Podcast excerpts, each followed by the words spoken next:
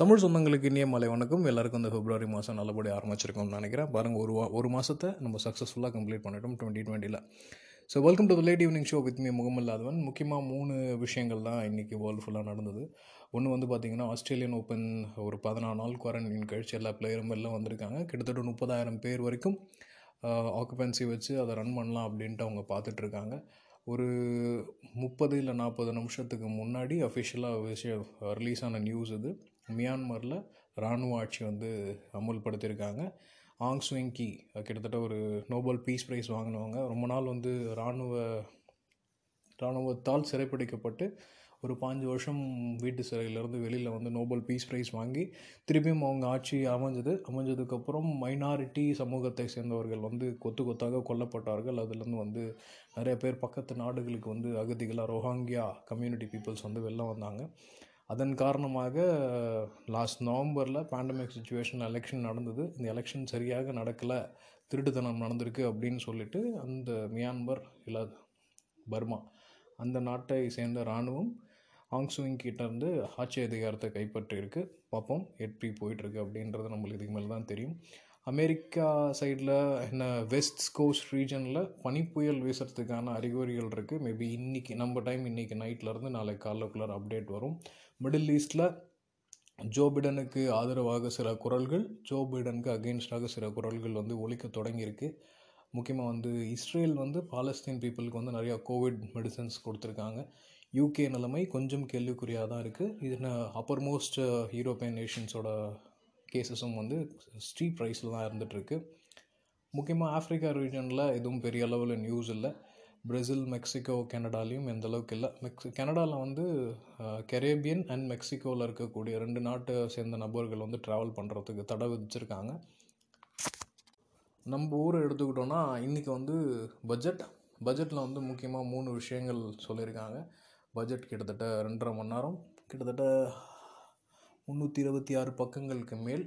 So அதை படிக்கிற அளவுக்கு நிச்சயமாக எனக்கு பொறுமை கிடையாது. அதனால் அதை பற்றி கருத்து சொல்கிறதுக்கு முன்னாடி நான் படிக்கணுன்றது என்னோடய எண்ணம். ஸோ அரகர கருத்துக்கள் வந்து என்றைக்குமே ஆபத்து. 3 விஷயங்கள் அவங்க வந்து கான்சன்ட்ரேட் பண்ணுறேன்னு சொல்லியிருக்காங்க. ஹெல்த் கேர் இது வரைக்கும் ஒதுக்குனதை விட 2 மடங்கு நிதி, 2.25 மடங்குன்னு வச்சுக்கோங்களேன். 2.25 மடங்கு நிதி வந்து நாங்கள் 1.25 மடங்கு வந்து நாங்கள் இன்க்ரீஸ் பண்ணி கொடுக்க போகிறோம் அப்படின்னு சொல்கிறாங்க. ஆல்மோஸ்ட் 1% வந்து எவ்ரி கவர்மெண்ட் வந்து ஸ்பெண்ட் பண்ணுது, இந்தியன் கவர்மெண்ட் வந்து ஸ்பெண்ட் பண்ணுது. அது வந்து 1.8 அளவுக்கு இன்க்ரீஸ் ஆகும் அப்படின்றது எல்லாரோட எண்ணம். Let's see how things works. 2வது இன்ஃப்ராஸ்ட்ரக்சர் அண்ட் எக்கனாமி பூஸ்டர்ஸ்.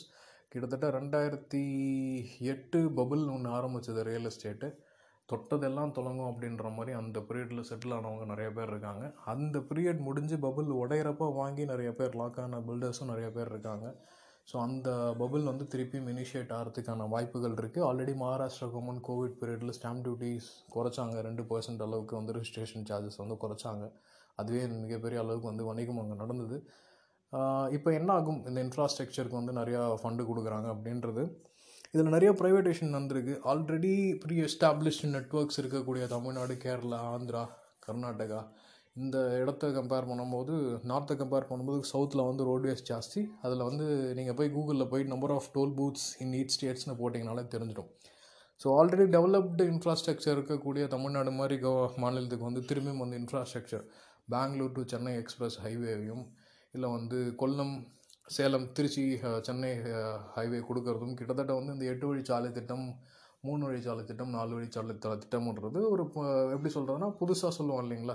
இது என்ன கட்சி, அமமுகவா இல்லை அஇமுகவா, அந்த மாதிரி ஏதாவது ஒரு புது நேமில் கொண்டு வந்துட்டுருக்காங்க. எனக்கு தெரிஞ்ச வரைக்கும் இன்ஃப்ராஸ்ட்ரக்சர் டெவலப்மெண்ட் வந்து நம்ம பீக்கில் இருக்கும். நீங்கள் வந்து இன்ஃப்ராஸ்ட்ரக்சர் ரோட் மேப் எடுத்து பார்த்தீங்கனால உங்களுக்கு தெரியும் நம்ம ஊர் சைடு வந்து எந்த அளவுக்கு வந்து ரோட்ஸ் அண்ட் ட்ரெயில்ஸ் வந்து நடந்துகிட்ருக்கு அப்படின்ட்டு.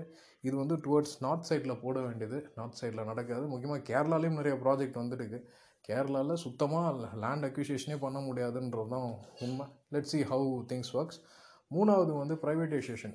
இது வந்து இந்த கவர்மெண்ட் வந்ததில் வந்து முன்னாடி வந்து மன்மோகன் சிங் வந்தார், ஒரு கேட் வந்து ஓப்பன் பண்ணி விட்டார். ராஜீவ்காந்தி போனதுக்கப்புறம் தவறுனதுக்கப்புறம் நரசிம்மராவ் உள்ளர வர்றாரு. அப்போ மன்மோகன் சிங் வந்து foreign direct institution, direct investments அப்படின்ற ஒரு கான்செப்டை கொண்டு வந்தார். கிட்டத்தட்ட ஐடி, மென்பொருள் இல்லை இந்த மாதிரி கார்ப்பரேட் செக்டர்ஸு, இந்த மாதிரி HR ரிசோர்ஸஸ், இந்த மாதிரியான விஷயங்கள் உள்ளர வந்ததே வந்து அந்த பீரியடுக்கு அப்புறம் தான்.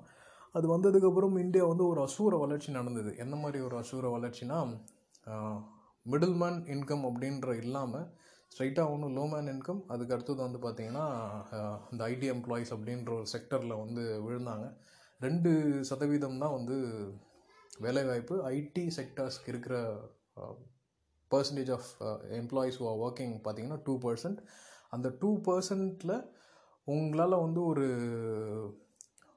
10 இல்லை 15 வருஷத்தில் வந்து ஒரு இடத்தோட இல்லை ஒரு ஒரு ஸ்டேட்டோட எக்கனாமியை நம்ம வந்து திருப்பி போட முடியும், இல்லை கான்ட்ரிபியூஷன் வந்து ஜாஸ்தியாக கொடுக்க முடியும்னு காட்டினது வந்து இந்த ஃபீல்டு தான்.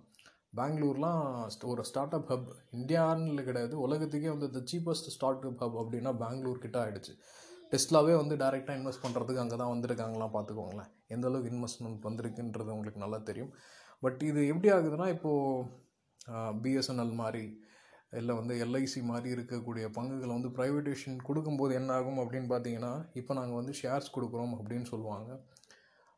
49% யார்கிட்ட இருக்குது, 51% யார்கிட்ட இருக்குது அப்படின்வாங்க. கொஞ்சம் கொஞ்சமாக வந்து இன்றைக்கி 2%, நாளைக்கு 2%, நாளான்னைக்கு 2%, கொஞ்சம் கொஞ்சமாக அக்விசேஷன் பண்ணி ஒரு 10 இல்லை 12 வருஷத்தில் ஒரு 51%, 52% ஷேர்கிட்ட யாராவது ஒருத்தங்க வாங்கிட்டாங்க, இல்லை வந்து ஒரு 3 பேர் போட்டி போட்டு அதை வாங்குகிறாங்க.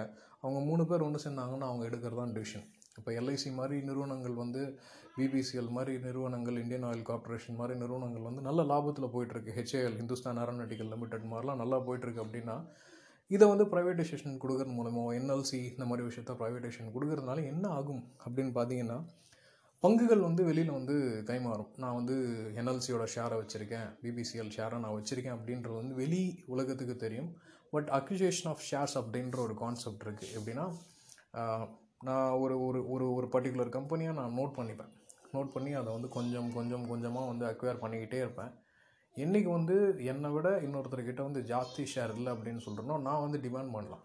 As a highest stock holder வந்து நான் சொல்லலாம், நான் எடுக்கிறதா வந்து டிசிஷன் மாதிரி வரும். கிட்டத்தட்ட அதை நோக்கி தான் போயிட்டுருக்கு. பிஎஸ்என்எல் கஸ்டமர் கேர் நம்பர் யாராவது இருந்தால் ட்ரை பண்ணி பாருங்கள், cannot be connectedன்னு தான் வரும். இப்போ ஏன் வந்து ஒரு பிஎஸ்என்எல்லில் வந்து கஸ்டமர் சர்வீஸே இல்லை அப்படின்னு நீங்கள் யோசிச்சிங்கன்னா, இதுக்கு பின்னாடி இருக்க அரசியல் எல்லாமே தெரியும். பொதுத்துறை நிறுவனங்கள் வந்து நல்லா செயல்பட்டு இருந்து, ஒரு நல்ல கவர்மெண்ட் ஹாஸ்பிட்டல் இருக்குது, ஒரு நல்ல கவர்மெண்ட் ஸ்கூல் இருக்குது அப்படின்னா, அந்த ஊரில் ஒரு பர்டிகுலர் கவர்மெண்ட் ஹாஸ்பிட்டலோ இல்லை ஒரு ப்ரைவேட் ஸ்கூலோ வந்து பெரிய அளவில் வந்து பிரகாசிக்காது.